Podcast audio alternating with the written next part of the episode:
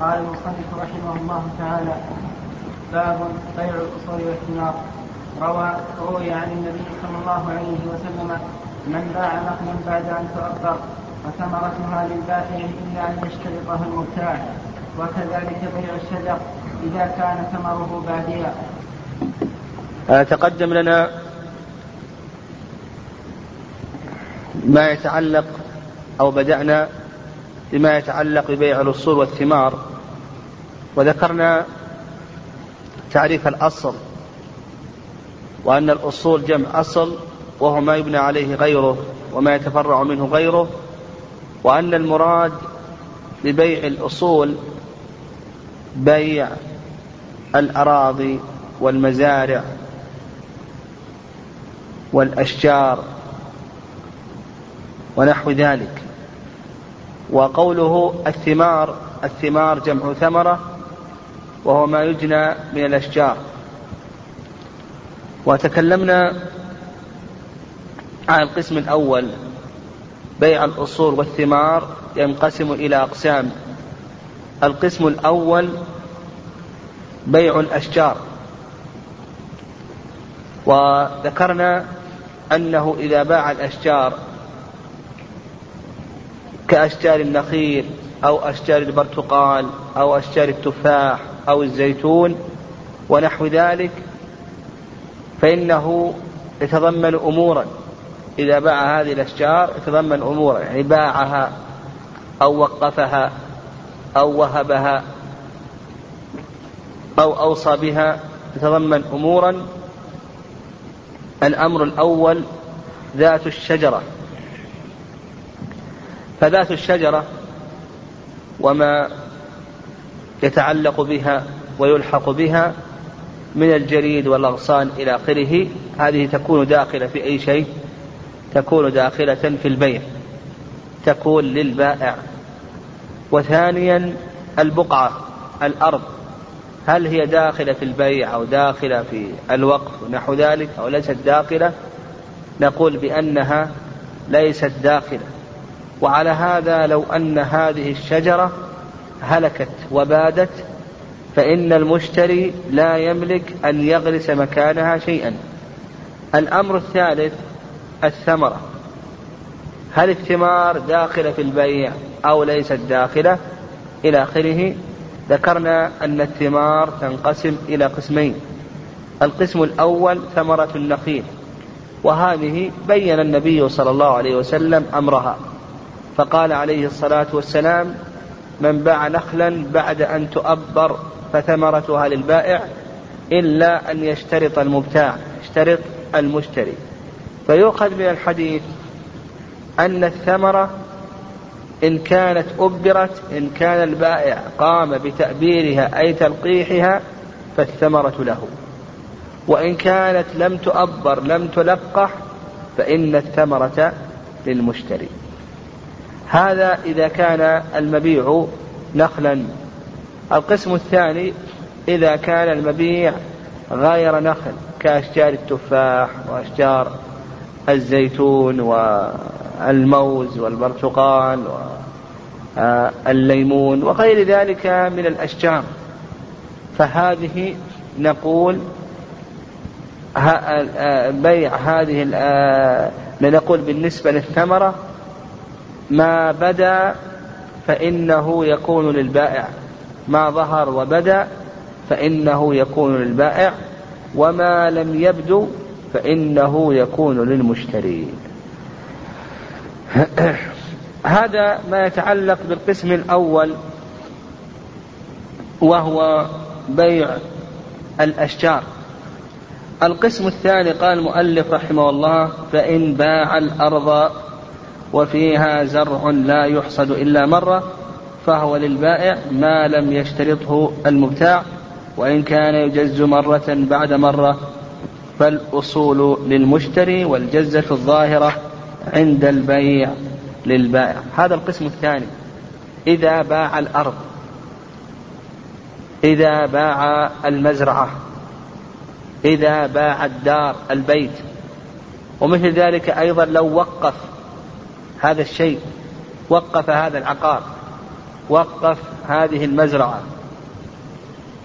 أو هذا البيت أو هذه الأرض أو وهبها أو أوصى بها ما الذي يدخل في هذا الشيء وما الذي لا يدخل؟ نقول هذا يشتمل على ماذا؟ على أمور. الأمر الأول القرار. الأمر الأول القرار. فإذا اشترى الأرض فإنه يملك قرارها إلى الأرض السابعة تملك القرار إلى الأرض السابعة ويترتب على هذا لو أن أحدا أراد أن يجري مواسير تحت أرضك أو أراد أن أن يفتح نفقا تحت الأرض هل يملك ذلك أو لا يملك ذلك؟ لا يملك ذلك. حتى تكلم الفقهاء رحمهم الله عن آه، جذور عن آه، جذور الأشجار إذا امتدت تحت الأرض. الجذر جذر الشجر إذا امتد تحت الأرض إلى آخره. فنقول الأمر الأول مما يتعلق ببيع الأراضي ونحو من العقارات القرار الأمر الثاني الهوى. الأمر الثاني الهوى. فإذا اشترى هذه البيت أو هذه الأرض أو هذه المزرعة فإنه يملك الهوى إلى السماء الدنيا. وعلى هذا لو أراد شخص أن يبني جسرا فوق هذه الأرض أو أن يمد بناءه أن يخرج روشنا ما يسمى بالبلكونة على هذا على هذه البيت أو هذه الأرض إلى آخره. هل يملك ذلك ولا يملك ذلك؟ نقول بأنه لا يملك ذلك لأن الهواء تابع للقرار والآن قد ملك القرار. الأمر الثالث أمر الثالث.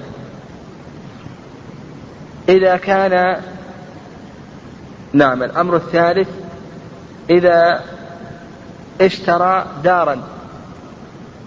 أو قبل ذلك الأمر الثالث إذا كان فيها بناء.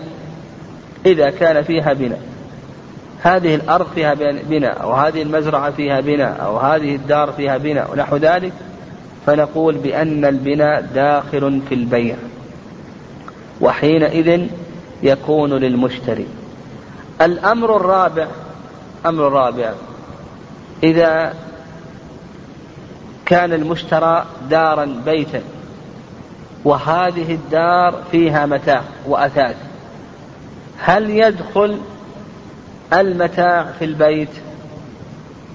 هل يدخل المتاع في البيع أو لا يدخل؟ مثلا أنت اشتريت عمارة أو فلة وهذه الفلة فيها مراوح فيها مكيفات فيها فرش فيها ثلاجة فيها غسالة. فيها أدوات مكتبية فيها كتب فيها ثياب فيها زل إلى آخره. ما الذي يدخل في البيع وما الذي لا يدخل في البيع؟ العلماء قالوا بأن هذه الأمور لا تخلو من أمرين. الأمر الأول أن تكون متصلة فهذه داخلة في البيع. وحينئذ تكون لمن؟ المشتري إذا كانت متصلة قالوا بأنها داخلة في البيع وحينئذ تكون للمشتري. فمثل المراوح تكون داخلة في البيع ما لم يكن هناك عرف أو شرط. مثل المكيفات لو أنه باع البيت وفيها مكيفات ثم قام البائع ونزع المكيفات. يملك ذلك ولا ما يملك ذلك؟ يقول ما يملك ما دام إنه متصل المتصل يقولون بأنه تابع لأي شيء؟ للعقار. ما دام أنها متصل فإنه يكون داخل في البيع يكون للمشتري. المطبخ إذا كان فيها مطبخ لمن يكون؟ للمشتري لأنه متصل. لأنه متصل. وعلى هذا فقس. الأشياء المتصلة فإنها تكون داخلة في أي شيء؟ نقول داخلة في البيع وللمشتري. إلا إذا كان هناك شرط لفظي أو عرفي يعني تعارف الناس على أن المكيفات أو أن المطبخ تكون للبايع. لكن إذا لم يكن هناك عرف فإنه يكون للمشتري. أو إذا كان هناك شرط لفظي قال نبيع عليك البيت لكن لي المكيفات أو لي المراوح أو لي الأنوار. إذا لم يكن هناك شرط لفظي أو عرفي نقول بأنها داخلة في البيع وتكون للمشتري. ومثل ذلك أيضا الفرش هذه التي تكون ملصقة في الأرض. هذه تكون لمن؟ ها؟ نقول بأنها تكون للمشتري. وعلى هذا فقس. القسم الثاني الأشياء المنفصلة. الأشياء المنفصلة. مثل الثلاجة الغسالة آه، أواني المطبخ آه، آه، الكتب الثياب الفرش وغير ذلك. هذه نقول لمن تكون للبائع. هذه ما تكون داخلة في البيع. هذه تكون للبائع إلا إذا كان هناك شرط عرفي أو لفظي. إذا كان هناك شرط عرفي أو لفظي فالمسلمون على شروطهم. فلو أنه اشترط لو أنه اشترط المشتري قال بشرط أن الأثاث الموجود في البيت لي. أو اشترط آه، المشتري أن الكتب الموجودة في البيت أنها له أو الثلاجة له إلى آخره. فنقول المسلمون ماذا؟ على شروطهم. المسلمون على شروطهم. فأصبح عندنا ما يتعلق بالأثاث نقول بأنه ينقسم إلى ماذا؟ إلى هذين القسمين. ما ينقسم إلى هذين القسمين. آه، الأمر الخامس الأمر الخامس إذا كان فيها أشجار لمن تكون هذه الأشجار؟ إذا كان فيها أشجار مثلا الأرض باع الأرض فيها أشجار نخيل أو البيت باعها فيها أشجار تفاح أو نخيل أو برتقال أو نحو ذلك لمن تكون هذه الأشجار؟ نقول الأشجار تكون للمشتري تكون تابعة للبيت. وما عليها من الثمرة سواء نعم الأشجار نقول بأنها تكون لمن؟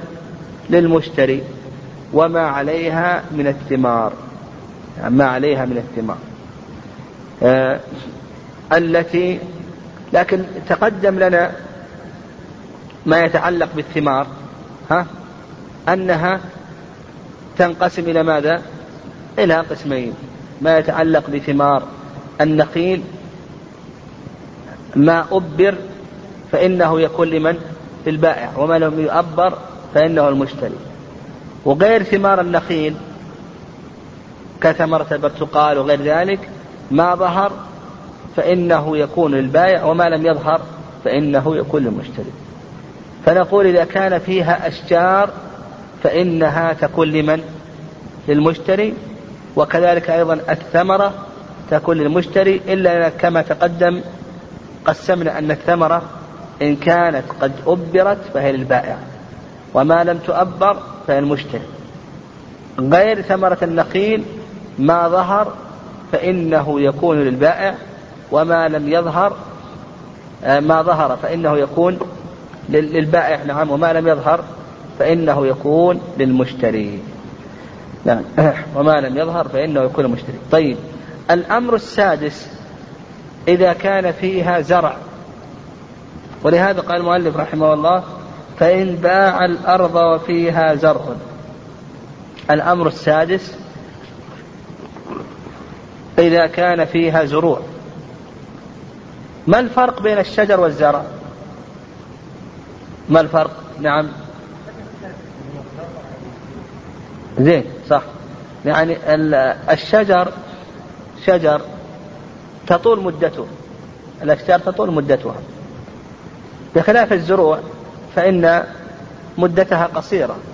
قد تكون مدتها آه، سنة نصف سنة إلى آخره. المهم الزروع الأشجار مدتها طويلة وأما الزروع فإن مدتها قصيرة. أيضا قالوا بأن الشجر له ساق والزرع ليس له ساق إلى آخره.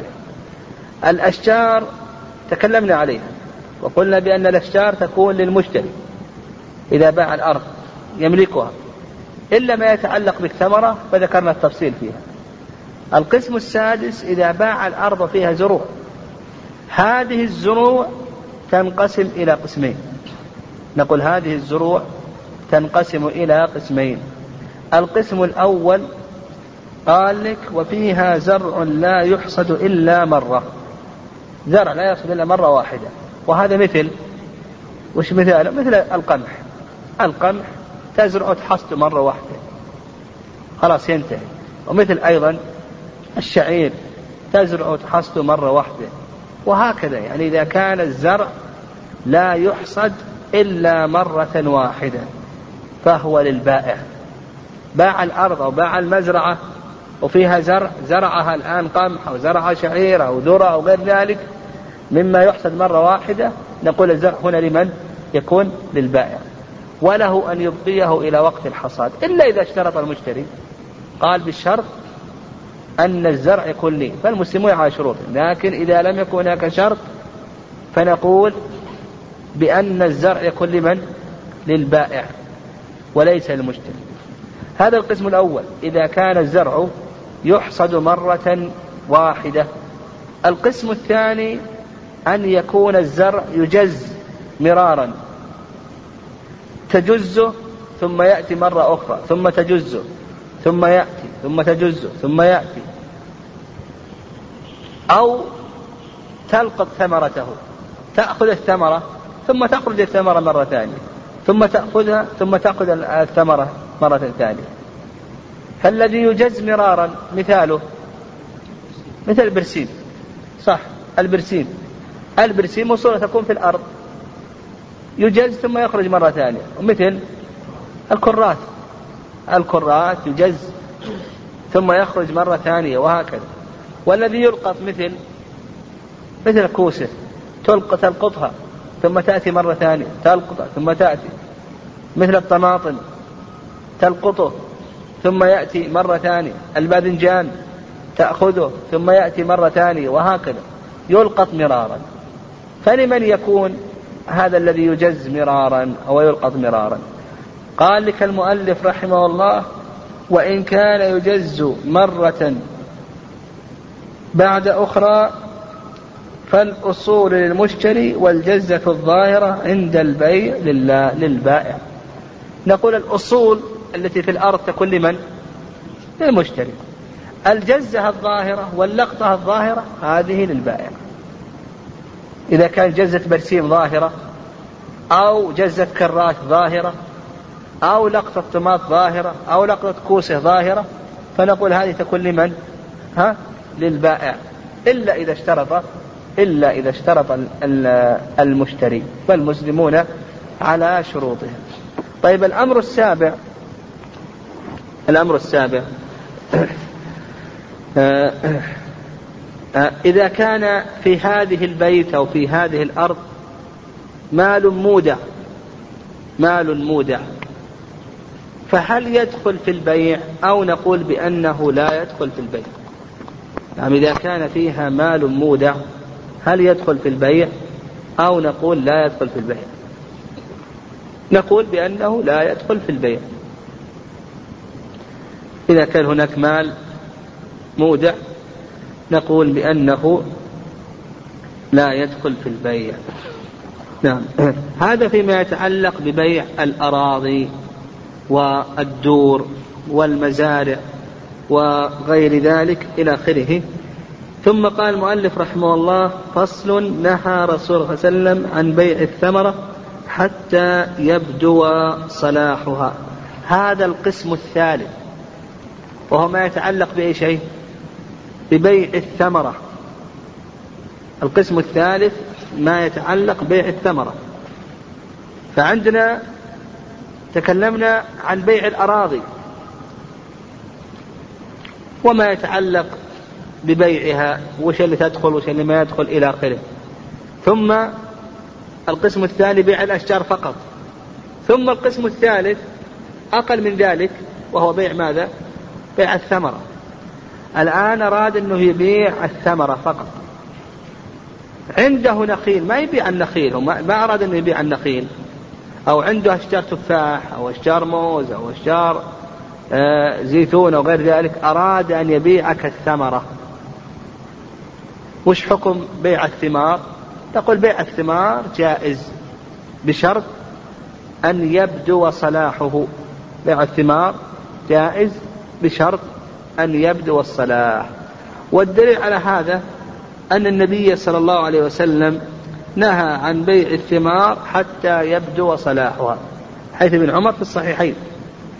أن النبي صلى الله عليه وسلم نهى عن بيع الثمار حتى يبدو صلاحها.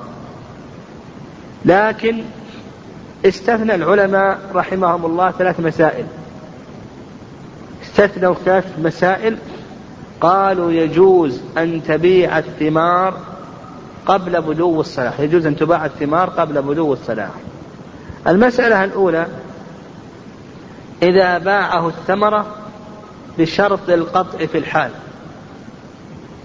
المسألة الأولى إذا باعه الثمرة بشرط القطع في الحال. يعني بشرط القطع في الحال. يعني حتى الآن التمر أخضر ما بدا صلاحه. أخضر. يجوز بيعه ولا ما يجوز؟ نقول ما يجوز. لكن لو اشتراه قال بشرط أن يبقطع الآن. هو ينتفع به مثل علف أو نحو ذلك. هذا قالوا بأن هذا جائز ولا بأس به. لأنه منع من بيعه قبل بدو صلاحه خشية العاهة الجائحة وهو لا انتفت الآن هو سيقطعه الآن. هذا قالوا بأنه جائز. الثانية إذا باعه مع الأصل. إذا باعه مع الأصل. يعني باع الأشجار أشجار النخيل. وفيها ثمر أخضر. ما بدا صلاحه. يجوز أو لا يجوز؟ يقول جائز. هو الممنوع إذا اشترى ثمرة النخل بس.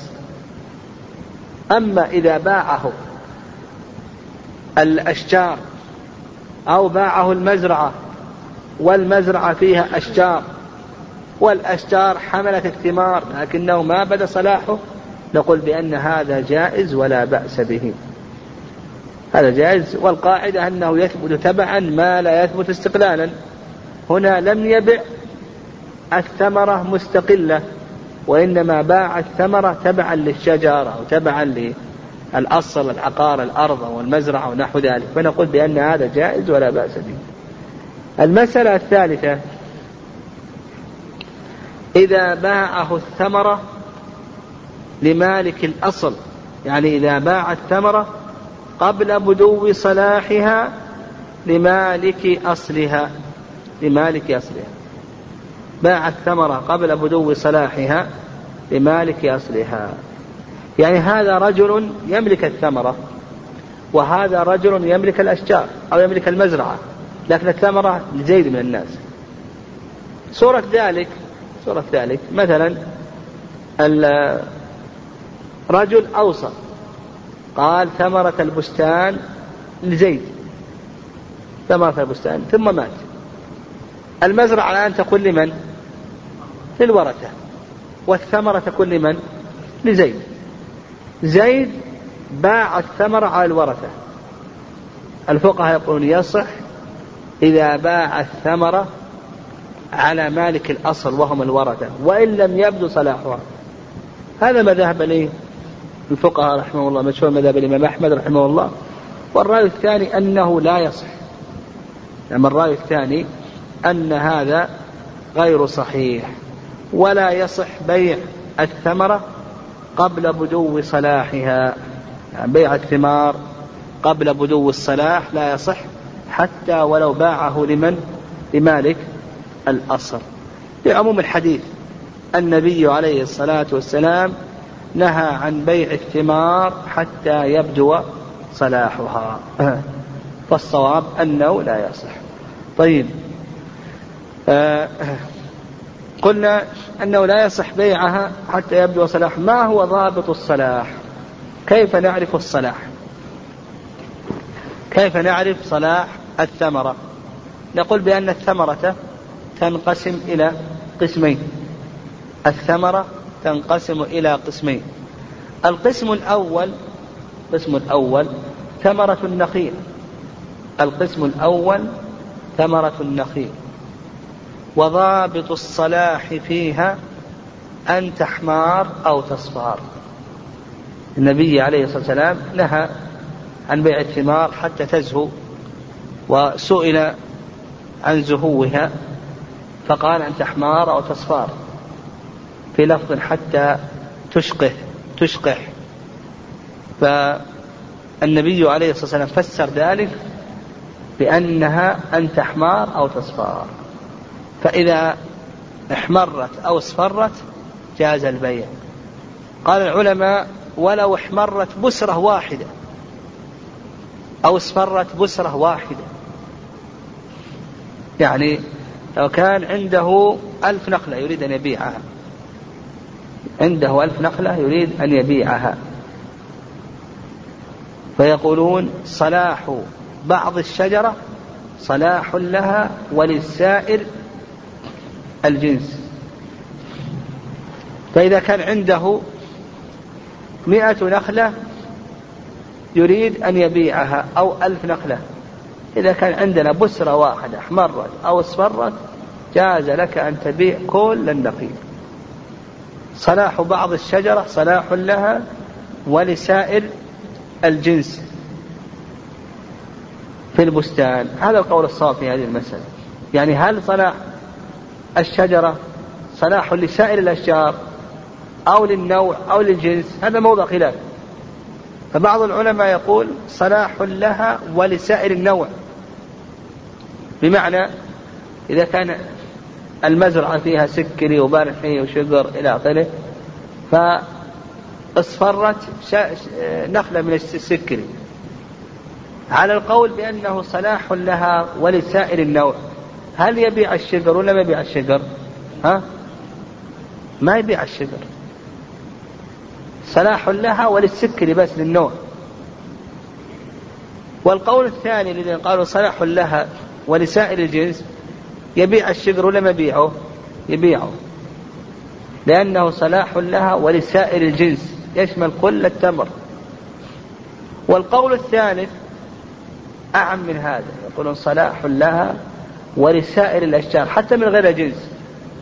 حتى لو كان هناك أشجار برتقال أو أشجار ليمون أو نحو ذلك. وهذا ضعيف الصحيح الوسط. وهو أنه صلاح لها ولسائر ماذا؟ ولسائر الجنس دون النوع أو آه، الجنس وغير الجنس. فنقول الصواب أنه صلاح لها ولسائر ماذا؟ الجنس.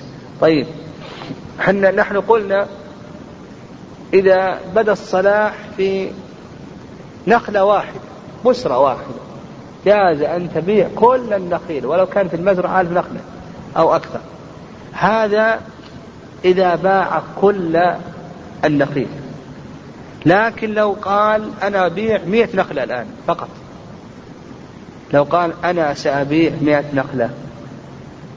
فهذا لا بد من بدو الصلاح في كل نخلة. يعني هو إن قال سأبيع النخيل كله في المزرعة. يقول يكفي ماذا؟ صلاح ماذا؟ أسرة واحدة. طيب قال أنا لن أبيع كل النخيل أبي أبيع عشرة ببيع مئة أنا أبيع ثمرة مئة نخلة ثمرة هذا آه، المئة فقط. فنقول لا بد من ماذا؟ من أن يبدو الصلاح في كل في كل شجرة في كل نخلة. هذا القسم الأول نعم هذا القسم الأول وهو ما يتعلق بصلاح ماذا؟ ها النخيل قلنا لما تكلمنا على بدو الصلاح قلنا ضابط بدو الصلاح أن الأشجار لا تخلو من أمرين. الأمر الأول أن تكون ماذا؟ أن تكون نخلا. فضابط بدو الصلاح فيها أن تحمار أو تصفار كما تقدم. القسم الثاني أن تكون الأشجار التي يراد بيعها غير النخل. مثل أشجار البرتقال أشجار التفاح الموز نحو ذلك. فهذه نقول ضابط الصلاح فيها أن تنضج ويطيب أكلها. ضابط الصلاح أن تنضج ويطيب أكلها. لأن النبي صلى الله عليه وسلم ينصح مسلم نهى عن بيع الثمار حتى تطعم. يعني حتى تطعم. فدل ذلك على أنه لا بد من ماذا؟ ها؟ لا بد أن تنضج وأن يطيب أكلها. نعم. أيوة تفضل. كيف؟ أيوة أيوة يقطع. ما فهمت سؤالك؟ ها؟ وهي خضراء. تقطع يعني. آه. تقطع وهي خضراء. آه. عشان تستوي وهي أيوه. وهذا فيه إشكال ولا ما فيه إشكال؟ أيوه. كيف الجواب عن ذلك؟ ها؟ من يجيب؟ ها نعم. يقول يرجع العرف. ما في أحد غيره؟ ها؟ صح. هو الكلام الآن كلامنا الآن وكلام النبي صلى الله عليه وسلم إذا كان الثمر على الشجر. واضح؟ أما لو قطعته ما في بأس تبيعه أخضر أنت لو أخذت عود من السوق وبعته ما حد قال لك لا. لو كان عندك ثمار أنت آه، موز أخضر وقطعته رحت بالسوق وبعته ما حد قال لك لا. أو عندك مثلا ثمر برتقال أخضر وقطعته ورحت بول السوق ما حد يقول لك لا. المقصود إنك ما تبيعه وهو على الشجر لأنه عرضة للاكله نعم. طيب. ها؟ أي نعم. اي هذا هو إيه. نحن ها؟ يجوز الشاشري واخضر إيه؟ أنت لو مثل ما أدري. لو اشتريت جريد أخضر ما حد قال لك لا. أو بعته ما حد قال لك لا. إذا كان عندك موز وقطعته وصدرته ما في بأس هو أخضر. لكن تشتريه وهو على الشجر أخضر ما يجوز. لابد أنه يقطع ثم تبيعه. صاحب المزرعة يقطع ثم يبيع. فالمقصود إن المقصود الثمار التي على الأشجار. أما إذا قطعها المالك وباعه لا أحد يقول لا. طيب. آه، فتلخص لنا أن بيع الثمرة أن بيع الثمار ماذا؟ آه نقول قلنا بيع الثمرة لا يجوز بيعها حتى يبدو صلاحها وذكرنا ضابط الصلاح في النخيل وضابط الصلاح في غير النخيل. وذكرنا أن العلماء رحمهم الله استثنوا ثلاث مسائل. يعني استثنوا ثلاث مسائل آه وهي إذا باعها على مالك الأصل إذا باعها آه، بشرط القطع حال إذا باعها آه، مع الأصل قالوا بأن هذه جائزة وقلنا بأنه يسلم في مسألتين وأما المسألة الثالثة فإن هذا غير مسلم. طيب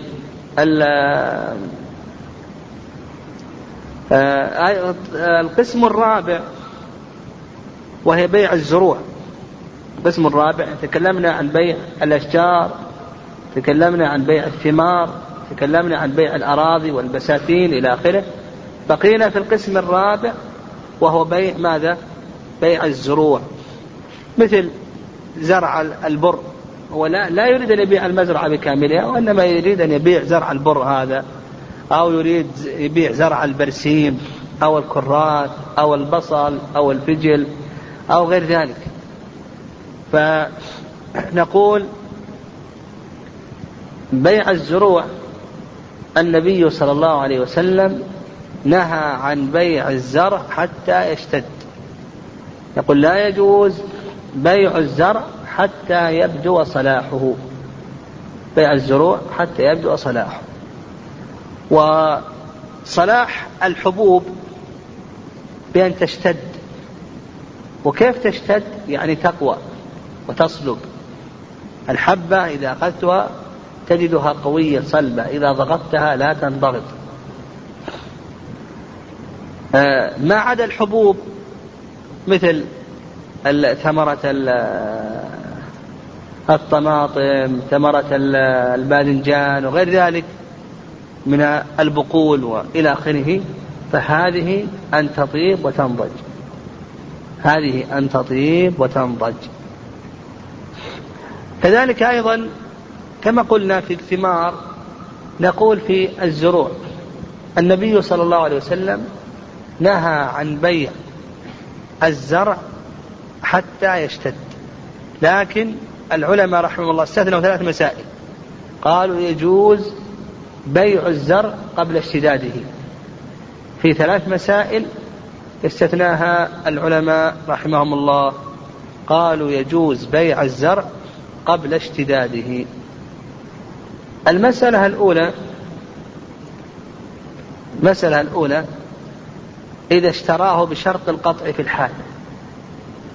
يعني اشترى مثلا زرع البر بشرط أن يقطعه في الحال. قالوا هذا جائز. المسألة الثانية إذا اشتراه مع الأصل اشترى الأرض وفيها زرع حتى الآن لم يشتد فقالوا أيضا بأن هذا جائز ولا بأس به. المسألة الثالثة مسألة الثالثة إذا باعه على مالك الأصل. وقلنا بأنه يصح في مسألتين ولا يصح في أي شيء في المسألة الثالثة. لا يصح في المسألة الثالثة. أيضا مما يتعلق بقي عندنا مسألتان تتعلقان ببيع الزروع. المسألة الأولى آه، آه، بقي مسألتان تتعلقان ببيع الزروع. المسألة الأولى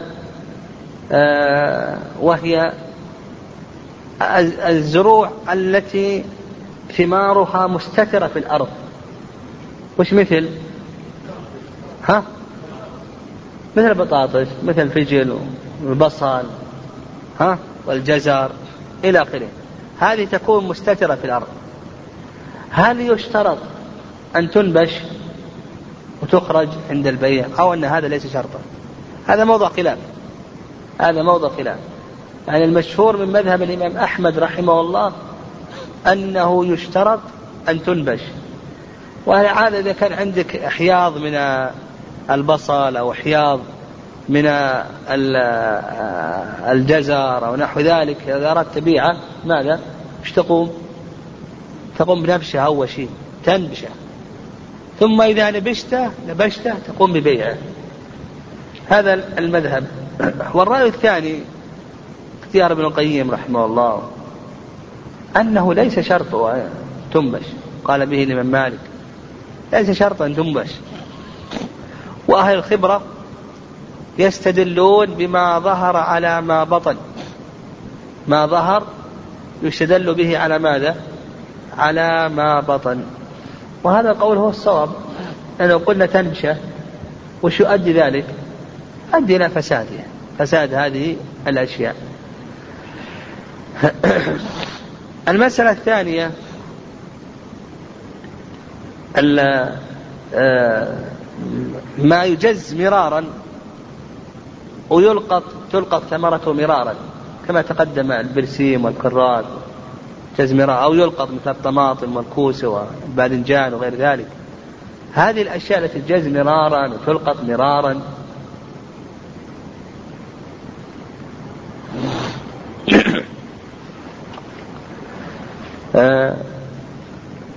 الفقهاء المشهور مذهب الإمام أحمد رحمه الله يقولون لا بد أن تكون الجزة ظاهرة يعني يعني ما يجوز أن تبيع جزة معدومة. لا بد أن تبيع جزة ظاهرة ولقطة ظاهرة. ما عدا ذلك غير جائز. غير جائز. لو قال ببيع لقطتين ثلاث لقطات من الطماط. قال أبيعك لقطتين من الطماطم أو أبيعك ثلاث لقطات. أو أبيعك جزئتين من البرسيم. قالوا بأن هذا غير جائز. والرأي الثاني مذهب الإمام مالك رحمه الله اختار الشيخ الإسلام تيمية رحمه الله أنه لا بأس أنك تبيع جزتين ثلاث جزات من البرسيم. أبيعك جزة هذه الجزة وتأخذ الجزة الثانية والثالثة. ومن الكرات جزتين ثلاث جزات. ومن الطماطم كذلك نحو ذلك. قالوا بأن هذا جائز ولا بأس به لأن الحاجة داعية إلى ذلك. حاجة تدعو إلى ذلك. قال المؤلف رحمه الله آه، نعم ولو باعت ثمرة بعد بدو صلاحها الترك الجداد جاز فإن أصابتها جائحة رجع البائع. لقول صلى الله عليه وسلم لو بعت من أخيك تمرا فأصابته جائحة فلا يحل لك أن تأخذ منه شيئا. أتأخذ مال أخيك بغير حق؟ وصلاح ثمر النخيل أن يحمر أو يصفر والعنب أن يتموه سائر الثمر أن يبدو فيه النضج ويطيب أكله. تكلمنا عليه لكن بقينا في مسألة تكلم عليها المؤلف رحمه الله وهي ما يتعلق بوضع الجوائح.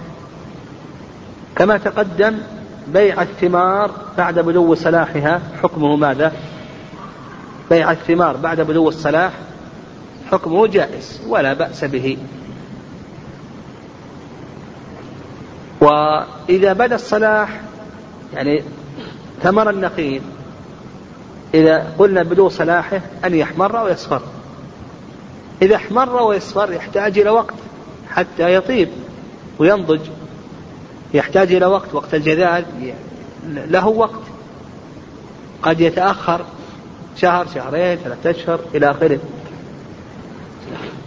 لو أنه أصابته جائحة ما بين بدو الصلاح والجذاذ هل هذه الجائحة تكون من ضمان البائع أو من ضمان المشتري؟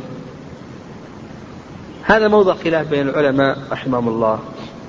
فالمشهور من المذهب مذهب الإمام مالك رحمه الله أنها تكون من ضمان البائع ولا تكون من ضمان ماذا؟ المشتري. لأن النبي صلى الله عليه وسلم في هذا الحديث أمر بوضع الجوائح حيث جابر رضي الله تعالى عنه في صحيح مسلم من باع ثمرا فأصابته جائحة فلا يأخذ من مال أخيه شيئا على ما يأخذ أحدكم مال أخيه أخيه المسلم. حيث جابر أن النبي صلى الله عليه وسلم قال لو بعت من أخيك ثمرا فأصابته جائحة فلا تأخذ منه شيئا. بما تأخذ مال أخيك بغير حق.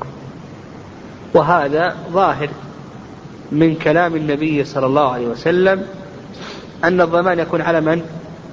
على البائع وأنه لا يجوز له أن يأخذ من المشتري شيئا وإن أخذ يجب عليه أن يرده ولو شرط. قال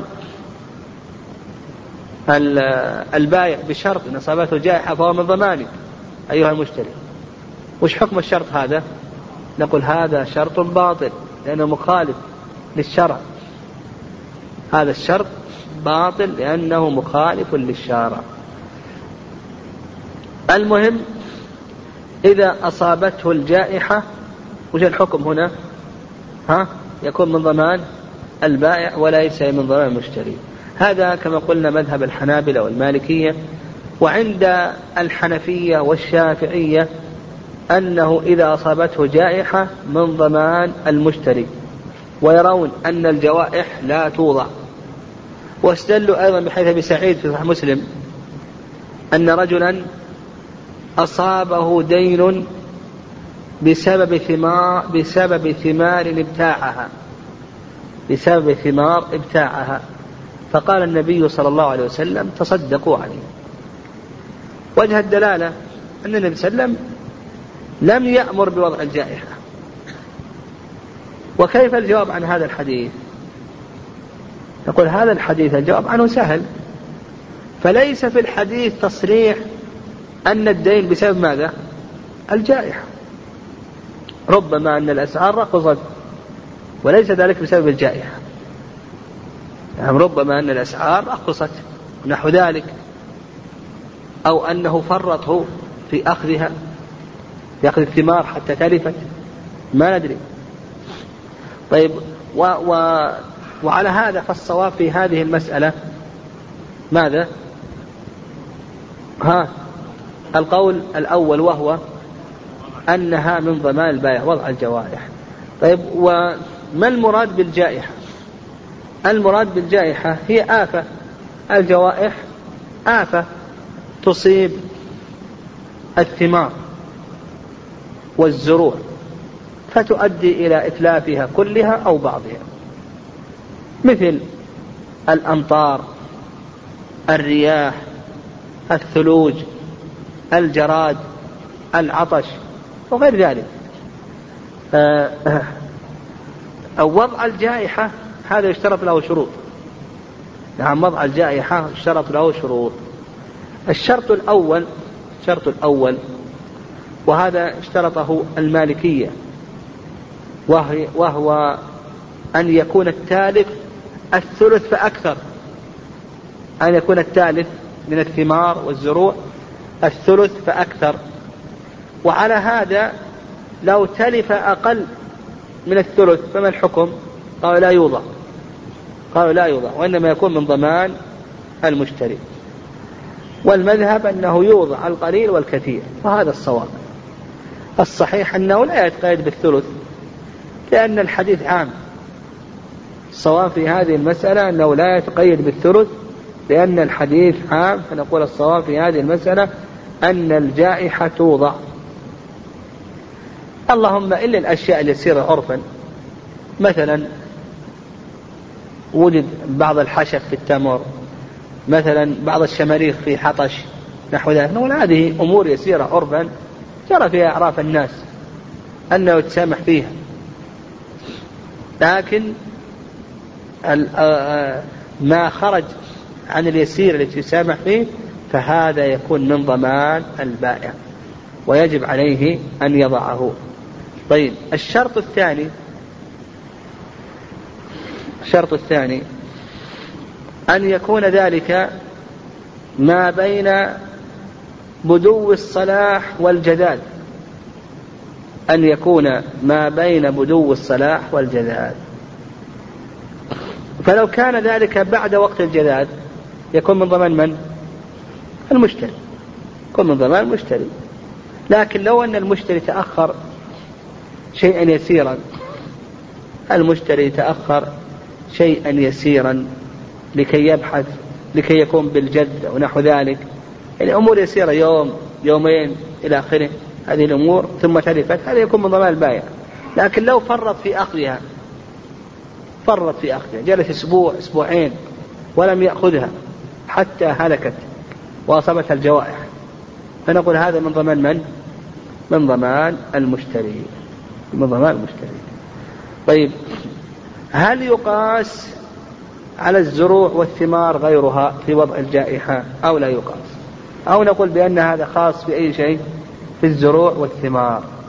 هل يقاس على الزروع والثمار غيرها في وضع الجوائح؟ أو نقول بأن هذا خاص في الزروع والثمار.